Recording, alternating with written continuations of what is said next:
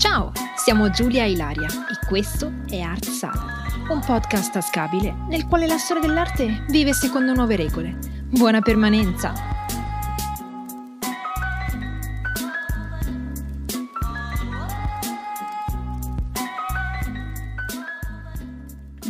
Bentornati in questa seconda puntata, eh, in realtà terza, ma seconda in cui effettivamente affrontiamo le nostre quattro rubriche e oggi la presento io perché la parola aspetta Giulia e in particolare oggi parleremo di colore. È un tema molto caro a, a Giulia e in realtà è diventato caro anche a me e vi spiego il motivo. Uh, Giulia ha scritto la sua tesi magistrale sul colore e io l'ho accompagnata come lei ha accompagnato me nella stesura della tesi magistrale, si scopre un mondo del tutto nuovo, perché è vero, la storia dell'arte, l'arte è fatta di colori, ma finché non, non, non li studiamo proprio con eh, attenzione, quindi con uno sguardo rivolto solamente al lato più coloristico, eh, entriamo nei musei e continuiamo a guardare le iconografie. Parlando di colore, studiando il colore, avendo qualcuno a fianco che si occupa di colore, si entra nel museo e si guarda il colore. E sembra una cosa allucinante, ma è davvero così. E quindi io ringrazio infinitamente Giulia per avermi fatto vedere i colori per la prima volta, entrare in un museo e guardare non la tecnica, non l'iconografia, non l'artista, ma la luce e il colore. E eh, vi introduco l'argomento del giorno. Giulia naturalmente nella sua tesi si è eh, approcciata al colore in modo molto più ampio di quello che farà oggi. Oggi in particolare parlerà della mm, percezione visiva e nello specifico eh, ci accompagnerà in un viaggio eh, attraverso i secoli per cui questa percezione che è del tutto culturale si è evoluta ed è cambiata. Io a questo punto lascio la parola a lei che è certamente molto più esperta di me e saprà dirvi molto di più. Allora, intanto che presentazione, cioè mi sembra di stare di nuovo alla discussione di laurea. Ok, perfetto. No, allora, quello che hai detto mi ha fatto subito pensare alla citazione che ho messo all'inizio della tesi che non è proprio, cioè secondo me è estremamente pertinente anche per questa puntata, che è una citazione di Michel Pastoreau, un grandissimo studioso del colore da un punto di vista più storico, lui si occupa soprattutto di storia sociale e dice imparate a pensare a colori e vedrete il mondo in tutt'altro modo. Penso che Ilaria l'abbia testimoniato con la sua presentazione. Oggi appunto andremo a parlare di percezione cromatica, che è veramente un argomento estremamente delicato, perché quando pensiamo alla percezione, noi pensiamo alla percezione sensoriale, quindi vedo un colore oppure sento con il tatto il caldo, il freddo, quindi sempre qualcosa di fisiologico, cioè legato al, al nostro fisico, al nostro corpo. In realtà, per quanto riguarda il colore, noi possiamo vedere i colori, ovviamente faccio una piccola postilla, una piccola premessa, noi oggi ci occupiamo non solo di un occhio sano, quindi non andiamo ad approfondire tutte quelle storie di patologie che comunque andrebbero a complicare il discorso e ci farebbero entrare in nuovi meandri di cui non abbiamo bisogno, ma non solo, parleremo anche di una concezione del colore, diciamo, nel mondo occidentale. Perché se poi si va nel mondo orientale o comunque in altre culture, tutto cambia. Questo perché, dicevamo, l'occhio sano vede il colore, cioè non, non si impara a vedere. Noi nasciamo e vediamo subito i colori grazie al nostro occhio, quindi è una percezione fisiologica. E però quello che cambia appunto è questa percezione culturale che è influenzata dalla cultura nella quale viviamo. Questo perché quando si parla appunto di culturale bisogna avere uno sguardo a 360 gradi che un po' ci faccia abbattere quei muri che abbiamo perché siamo uomini e donne che abitano nel 2022, quindi sono muri appunto culturali, non è che ci rendono chiusi di mente, però diciamo è più difficile capire lo sguardo di un uomo di un'altra epoca, come può essere un uomo del Medioevo, un uomo dell'antichità o del Rinascimento o anche semplicemente un uomo del Novecento che comunque per quanto sia nel secolo precedente in realtà è distante da noi. E quello che appunto voglio fare oggi, come diceva Ilaria, è un excursus che va lungo il corso dei secoli e che tocca veramente per sommi capi quelli che sono un po' le particolarità del colore e come è cambiato nel corso del, dei secoli, ma soprattutto vorrei che appunto passasse questo messaggio, quello che noi percepiamo e come lo percepiamo non è sempre stato così, perché appunto una frase che diciamo, semplifica tutto questo passaggio è questo. Non, non impariamo a vedere, perché quello lo possiamo fare per natura. Al contrario noi impariamo a distinguere i colori ed è il motivo per cui, come vedremo, nel corso dei secoli si è passato a conoscere, catalogare i colori come blu, verde, giallo, rosso, eccetera, mentre noi oggi abbiamo una quantità di sfumature che potrebbero veramente uh, essere infinite. Abbiamo il verde acqua e poi abbiamo il, uh, il, giallo un po' più aspro, il giallo un po' più caldo, insomma sono veramente tantissime. In antichità la percezione del colore era diversa. È anche molto interessante secondo me perché noi oggi abbiamo un'idea del colore che guarda molto alla tinta, quindi proprio al, al, colore anche in un'ottica astratta. In realtà in antichità il colore era veramente parte dell'oggetto, il colore era materia, ma soprattutto si dava più importanza al fattore della luce. Ed è interessante questo perché, e allora, intanto la luce per gli antichi era uno strumento di conoscenza, perché grazie alla luce si poteva vedere la realtà circostante. Nel momento stesso in cui noi vediamo la realtà, siamo in grado di conoscerla, di uh, porla in determinate categorie e quindi anche studiarla. Fatta questa premessa, c'è questo fatterello che mi piacerebbe raccontare, che un po' è emblematico di tutta la la questione del colore, che è appunto la, um, il fatto che per tantissimi secoli si è pensato che i greci non potessero vedere il colore blu. Sappiamo oggi che nessun tipo di cultura è stata impossibilitata a vedere i colori, cioè tutte le culture, tutte le popolazioni potevano fisiologicamente vedere i colori e quindi non si può parlare di acromaticità per i greci, quindi loro erano in grado di vederli tutti. Possiamo dire banalmente che in così poco tempo, quindi diciamo in 2000 anni, l'occhio non si è evoluto in modo da percepire diversamente, è semplicemente cambiata la concezione culturale intorno al colore, per cui eh, si sono utilizzati termini diversi, come ci spiegherà adesso Giulia. Esatto, esatto. E infatti è proprio questo il punto. Addirittura c'è un libro di Oliver Sacks, che è un, uno scrittore, ma in realtà prima di tutto un neurologo, che è conosciuto per il celebre mm, libro L'uomo che scambiò sua moglie per un capo cappello, che è il più famoso, in realtà ne ha scritto un altro che mi pare si chiami l'isola dei senza colore, dove lui parla proprio di questa popolazione che aveva problemi alla vista, quindi appunto stiamo parlando di un occhio con patologie, non più un occhio sano, e era un caso di acromaticità, quindi loro non vedevano determinati colori, ma appunto è, un, è veramente un episodio isolato da tutto il resto e soprattutto legato a, a problemi neurologici. In questo caso i greci, gli antichi, vedevano tutto. E dove è stato l'errore? È stato nel, nell'analisi dei testi, perché quando si è andato ad analizzare soprattutto i testi di Omero si è trovato questa caratteristica, ovvero il mare veniva descritto come del colore del vino. Eh, però per noi il mare è blu, no? Quindi perché veniva descritto come qualcosa di violaceo e colore appunto del vino? Grazie a degli studi anche di Manlio Brusatin si è vista un'assenza del colore azzurro anche all'interno non solo dei poemi di Omero ma di anche altri testi. Ad esempio, ad Atena viene spesso affiancato il termine glaucopis, ovvero dagli occhi di civetta, perché una particolarità del suo personaggio è che può vedere ed essere veduta nella notte. Diversamente in altre eh, situazioni il termine quanos per indicare il colore del mare riflette una tonalità verdi scura oppure nel caso in cui eh, il mare sia più fosco e minaccioso viene utilizzato oinopos appunto del colore del vino. E tutti questi termini, se noi li andiamo a vedere nella loro traduzione, fanno riferimento ad una sfera differente, appunto non legata alla tinta ma di più alla luce. Perché anche eh, grazie ad altri studi è stato visto che i termini più utilizzati per descrivere gli oggetti erano brillante, lucente, splendente, quindi sempre termini che facevano riferimento alla sfera semantica della luce. Questo perché? Perché per i greci, per gli antichi, era molto più importante la luce rispetto al colore in tantissimi ambiti, lo si vede nella pittura, noi appunto facciamo storia dell'arte, lo si vede nella pittura con l'utilizzo dell'atramentum.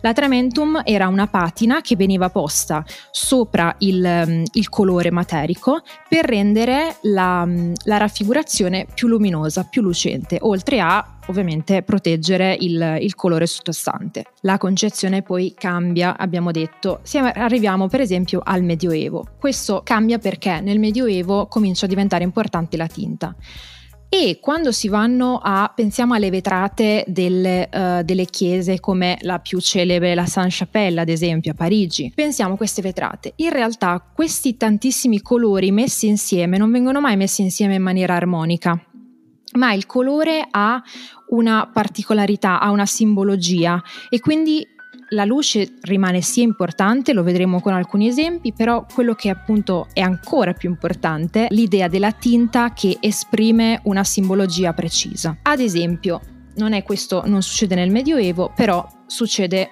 successivamente. Il colore blu è un colore molto particolare perché viene utilizzato, noi oggi lo vediamo anche nei, nei, santini, viene utilizzato per il manto della Madonna. Questo non è sempre stato così perché fino appunto al Medioevo il manto della Madonna lo si vede nelle icone spesso e volentieri di colore nero, stava semplicemente a simboleggiare il lutto per la morte del figlio. Cambia nel momento in cui il blu che veniva ricavato dal lapislazzulo, da questa pietra semipreziosa, viene utilizzato utilizzato per impreziosire il manto della Madonna, che era comunque una figura religiosa estremamente importante, e quindi da lì vediamo proprio cambiare tutta la concezione del blu, che viene legato alla Madonna come colore importante e prezioso. Ma torniamo un attimo al, alla luce. Dicevamo, la luce rimane importante, lo si vede ad esempio nell'utilizzo dell'oro. L'oro è un materiale che rifulge luce e ne riflette una quantità tale da in un certo senso anche uh, permettere al fedele, a colui che va in chiesa o comunque in uno spazio religioso di ascendere e di poter avvicinarsi alla, a, a Dio. E in riferimento a questo c'è anche il fatto che si pensava che più luce ci fosse negli spazi religiosi, più ci fosse una presenza del, del divino. Quindi nel Medioevo comincia a diventare importante, come abbiamo detto, la tinta che rimane importante anche nel Rinascimento dove luce e colore diventano indissolubili, ma entra anche in gioco quella che poi no, noi oggi chiamiamo armonia, cioè un abbinamento armonico dei colori. E in un certo senso la, questa idea del, della luce e dell'utilizzo dell'oro rimarrà anche in un periodo come quello del barocco. In realtà il barocco è anche un periodo particolare perché abbiamo la corrente del caravaggismo che comunque rifiuta la luce o comunque la utilizza in maniera diversa e al contrario invece ci sono esempi di opere come eh, la conosciutissima Estasi di Santa Teresa dove l'utilizzo dell'oro serve proprio per permettere alla luce di entrare all'interno dell'opera d'arte. Possiamo correre durante i secoli e andare avanti quando arrivano le prime teorie. La prima la più importante, quella in realtà la più importante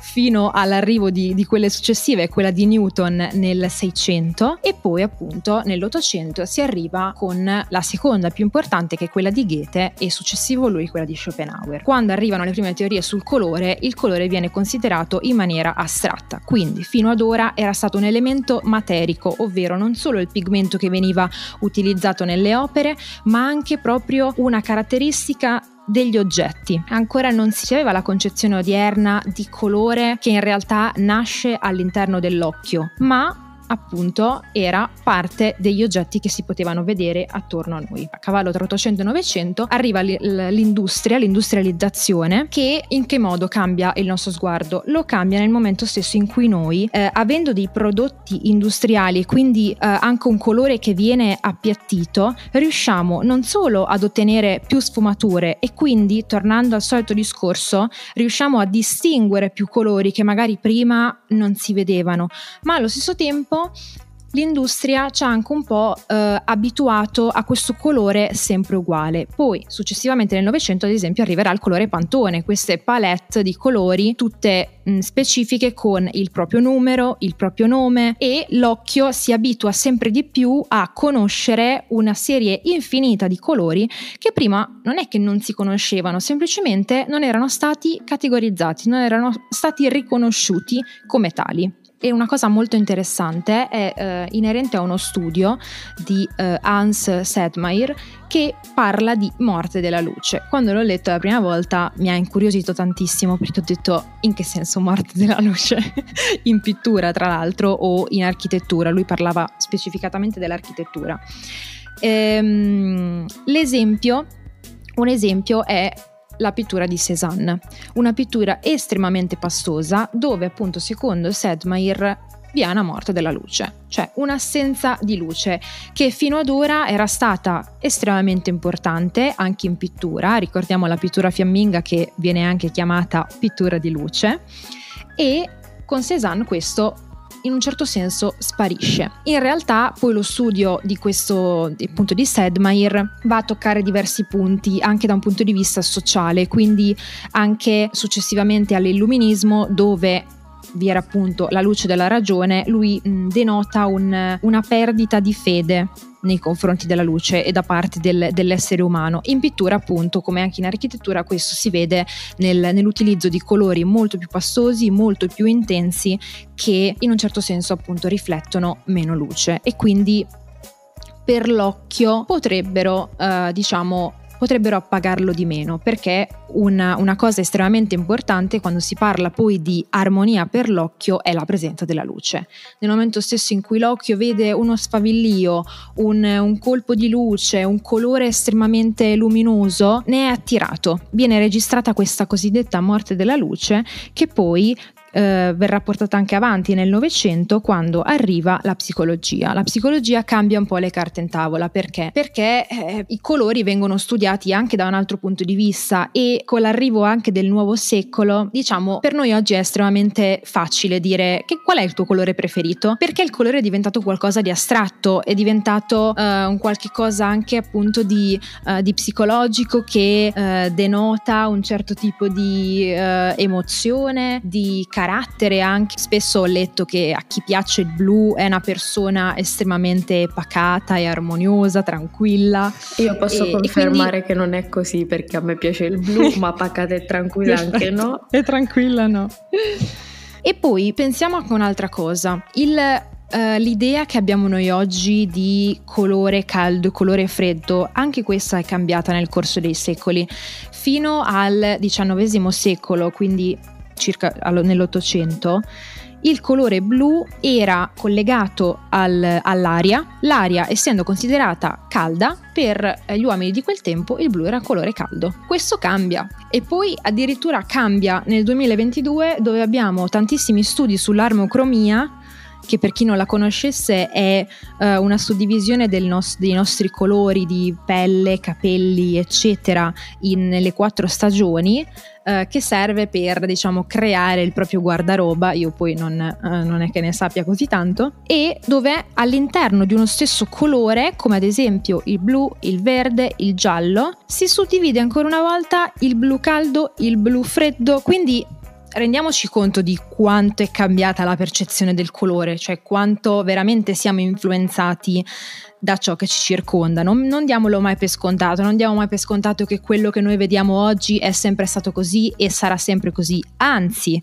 può essere cambiato anche nel giro di qualche anno. Probabilmente all'inizio degli anni 2000 nessuno avrebbe pensato che nel 2022 sarebbe arrivata questa, uh, questa moda di, di armocromia. E uh, un ultimo fatterello con cui vi lascio è inerente proprio al colore blu. L'altro giorno ho visto un post delle scuderie del Quirinale, un post su Instagram, dove parlavano, in realtà era una foto di un particolare di un quadro di Stefano Magnasco, che è un, un artista barocco. Il panneggio che faceva parte di questo particolare era realizzato con il blu oltremare, un colore che, come dicevamo prima, viene ricavato dal lapislazzulo e che oggi prende il nome di oltremare perché nel, mm, tantissimi secoli fa, quando questo pigmento veniva ricavato dal lapislazzulo, veniva preso in una zona che più o meno è l'attuale Afghanistan. Quindi per coloro che vivevano al di là del Mediterraneo, questo colore veniva preso oltre il mare ed è per questo che oggi mantiene questo, uh, questo nome come anche tanti altri colori, pensiamo semplicemente alla terra di Siena. Io ho scoperto di recente che l'inchiostro di china prende il nome di china perché proviene dalla Cina e scrivendo Cina in inglese, quindi CHI, in italiano viene letto come china. Quindi noi banalmente abbiamo creato questo nuovo termine, china, perché non sappiamo leggere l'inglese. Appunto si tratta di un inchiostro che proviene dalla Cina e la provenienza ha dato nome appunto a questo materiale, come il blu oltremare, che proviene dall'Afghanistan. Questo, cioè, sono quelle cose mind blowing che ti fanno fermare un attimo e ti fanno dire letteralmente io non so niente, dove ho vissuto fino ad ora bruttissimo. Però poi dopo, una volta metabolizzata la questione, è tutto in discesa. Prima ha fatto riferimento al manto della Vergine che veniva utilizzato, eh, per dipingerlo veniva usato il blu oltremare, proprio perché il lapislazzolo era una pietra preziosa e per la figura della Vergine serviva un colore di questo tipo. In realtà un'altra caratteristica era l'estrema lucentezza che il blu oltremare dava all'abito, in questo caso al manto o comunque eh, al, all'oggetto che veniva raffigurato con quel colore. E ancora una volta ho piacere di sottolineare il fatto che la luce è veramente padrona dell'occhio. Nel momento stesso in cui eh, l'uomo ha trovato un, un, blu che rendesse il manto della Vergine oppure appunto un altro particolare così luminoso, così lucente, non ha potuto fare altro che utilizzarlo perché era estremamente bello, era estremamente godibile per l'occhio e quindi davvero ancora una volta siamo proprio schiavi della luce. Spero che questo percorso vi aiuti un po' ad aprire aprire questi muri, questi muri che sono stati costruiti proprio perché siamo nati e cresciuti in un certo periodo e, e quindi è normale, è normale, averli. Però è anche bello, secondo me, cercare di pensare un po' fuori le righe e soprattutto cercare di guardare il mondo con l'occhio di un uomo del 1200, un uomo del 1600, eccetera, eccetera. Infatti a tal proposito è illuminante ma anche difficile pensare a quanto sia complesso ricostruire come vedesse un uomo uh, della classicità, semplicemente perché abbiamo fonti scritte su cui basarci, abbiamo pochissime evidenze a livello pittorico su cui mh, basare le, le, nostre considerazioni e quindi davvero uh, ricostruire come vedessero, che è un fatto appunto puramente personale e culturale e quindi a distanza di secoli non può essere giunto, veramente tantissimo merito a questi studiosi che affrontano uh, fonti greche e già questo per me è insomma un merito altissimo. Dopodiché fanno uno studio che eh, è complicatissimo, ricostruire da una fonte scritta come un uomo potesse vedere è davvero qualcosa di eccezionale, cioè è, è fare mh, mm, i raggi X a qualcosa che è stato scritto 2000 anni fa, ritrovare la giusta valenza di quel termine. E eh, mi viene anche da dire che benché questa parabola sia andata dalla luce al primo posto a decretare la morte della luce, in realtà ciò che hanno detto gli antichi, ciò che hanno detto i, i classici poche volte viene smentito. E quindi come c'è Vasari per il Rinascimento, per la classicità c'è Plinio e Plinio è la Bibbia. E poi dobbiamo tenere a mente un'altra questione quella che non mi ricordo se abbiamo già ribadito nella scorsa puntata, ma la, ri- la, ripeto, quando noi guardiamo un'opera d'arte, in questo caso abbiamo fatto più che altro riferimento alla pittura, non dobbiamo guardarla solo per il suo valore estetico, non dobbiamo solo guardare lo stile di quell'artista che si colloca in un certo modo, ma come, vediamo, come abbiamo visto per la Vergine, ad esempio, il, alcuni aspetti, in questo caso il colore, fungono da documento storico semplicemente grazie a, ad esempio, si può fare un esempio anche con altri colori, comunque in generale, nel momento stesso in cui vediamo una figura vestita in un certo modo con determinati colori, non diamo per scontato che il pittore, l'artista abbia utilizzato quei colori semplicemente perché gli piacevano.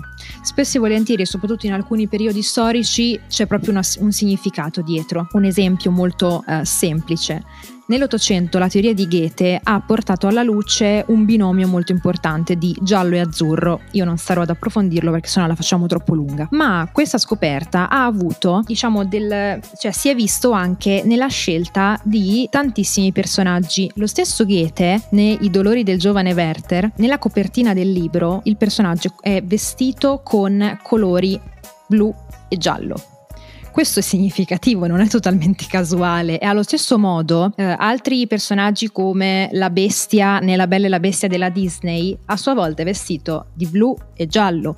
Quindi cerchiamo di vedere la struttura che è alla base di, di tutto questo discorso. Non è mai, o comunque, se un artista o in questo caso nella Bella e la Bestia un regista è furbo e sa quello che va a fare, non è casuale. Poi è ovvio, non è una regola scientifica, non è sempre così, però è spesso e volentieri così. Possiamo dire che nel corso dei secoli magari eh, gli artisti non hanno avuto alla base una teoria a cui rifarsi, quindi un libro specifico in cui avessero potuto leggere di questi accostamenti, ma sicuramente l'esperienza empirica le aveva portati a conoscenza del fatto che l'accostamento di determinati colori funzionava più che l'accostamento di altri e questo quindi li, li portava a far ricorrere questi colori in coppie. E, Diventa anche una moda, eh, poi. Esatto, eh, soprattutto. E quindi eh, questo conferma che l'occhio nel corso di 2000 anni non è cambiata, è semplicemente cambiata la, la valenza che si dà a quel determinato colore, a quel determinato accostamento. Esatto, esatto. E a tal proposito vorremmo chiudere la puntata con una domanda di quelle che ogni tanto io e Giulia ci facciamo per eh, sconvolgerci la vita ulteriormente. Perché è interessante eh, sapere e provare a pensare, eh, potendo scegliere, eh, dovendo scegliere in realtà perché penso che nessuno volontariamente sceglierebbe una di queste due opzioni, però dovendo scegliere tra un mondo senza suoni ed un mondo senza colori, quale mondo scegliereste? Perché è una domanda davvero complessa. Senza suoni è un po' insomma una tecnica di tortura utilizzata, eh, senza colori però almeno l'arte eh, sarebbe mm, veramente solo iconografia, insomma. Sai, secondo me la puoi rendere ancora, diffi- ancora più difficile facendo scegliere. Eh, lo so, lo so, ma bisogna esserlo fino in fondo. Eh, puoi, farlo, puoi, far scegliere tra un mondo senza colori e un mondo senza profumi. Non ci si pensa spesso, ma quante volte No, quante volte un profumo o comunque un odore ti ricorda, cioè nulla è potente come un odore. A volte magari ti capita di sentire un profumo per strada che ti ricorda quella persona che non vedi da tantissimo tempo o quel momento specifico che hai vissuto, ti dà una botta di malinconia che veramente vorresti solo tornare a casa, metterti Taylor Swift nelle cuffie, piangere con un bicchiere di vino. e stare Voi lì. adesso non mi, potete, non mi potete vedere, ma io sto facendo il gesto italiano per antonomasia Giulia perché le sto chiedendo ma che domanda è? per il semplice fatto che Giulia mi conosce e sa che io gli odori non li sento. Ah, è vero. Quindi è vero, cavolo, per me dimenticato.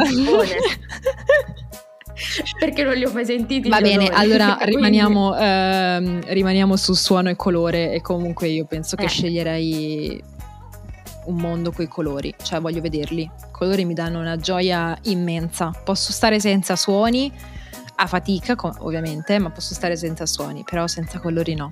Io cioè, so già la risposta, la dico qui e basta, la sottoscrivo anche. Vabbè. Anch'io dico la mia, io avrei scelto senza colori nonostante ami l'arte come nulla. Ah, cioè tu avessi scelto senza colori? L'arte. Sì, ma senza suoni impazzirei, io ah, vivo no, costantemente no, no, con, con, la musica, ma senza suoni non è possibile neanche la comunicazione, vuol dire che quindi non puoi parlare con nessuno, non puoi comu- parlare, ma comunicare, non puoi relazionarti. In alcuni per momenti, me sarebbe impossibile. Ma no, dai, in alcuni momenti è anche, è anche comodo. Vabbè, misantropia a parte.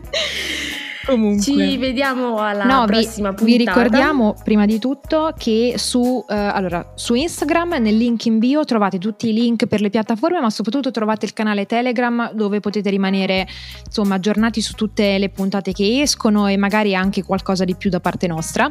Lo scoprirete soltanto iscrivendovi al canale Telegram. E invece mi hanno eh, giustamente fatto notare che su Spotify e Apple si possono aggiungere le stelline su Apple Podcast addirittura anche le recensioni, quindi se vi è piaciuta la puntata, vi piace il podcast, lasciateci una stellina, due stelline, tre stelline, quattro stelline, cinque stelline, quelle che volete e noi ve ne saremo un eternamente feedback. grate. Esatto, lasciateci un feedback per favore. e tenete a mente il blu lapis lazzulo perché tornerà. Sarà da collante fare due puntate. Assolutamente. Bene, allora ci vediamo alla prossima. Noi per ora vi salutiamo e nulla. Ciao! Ciao!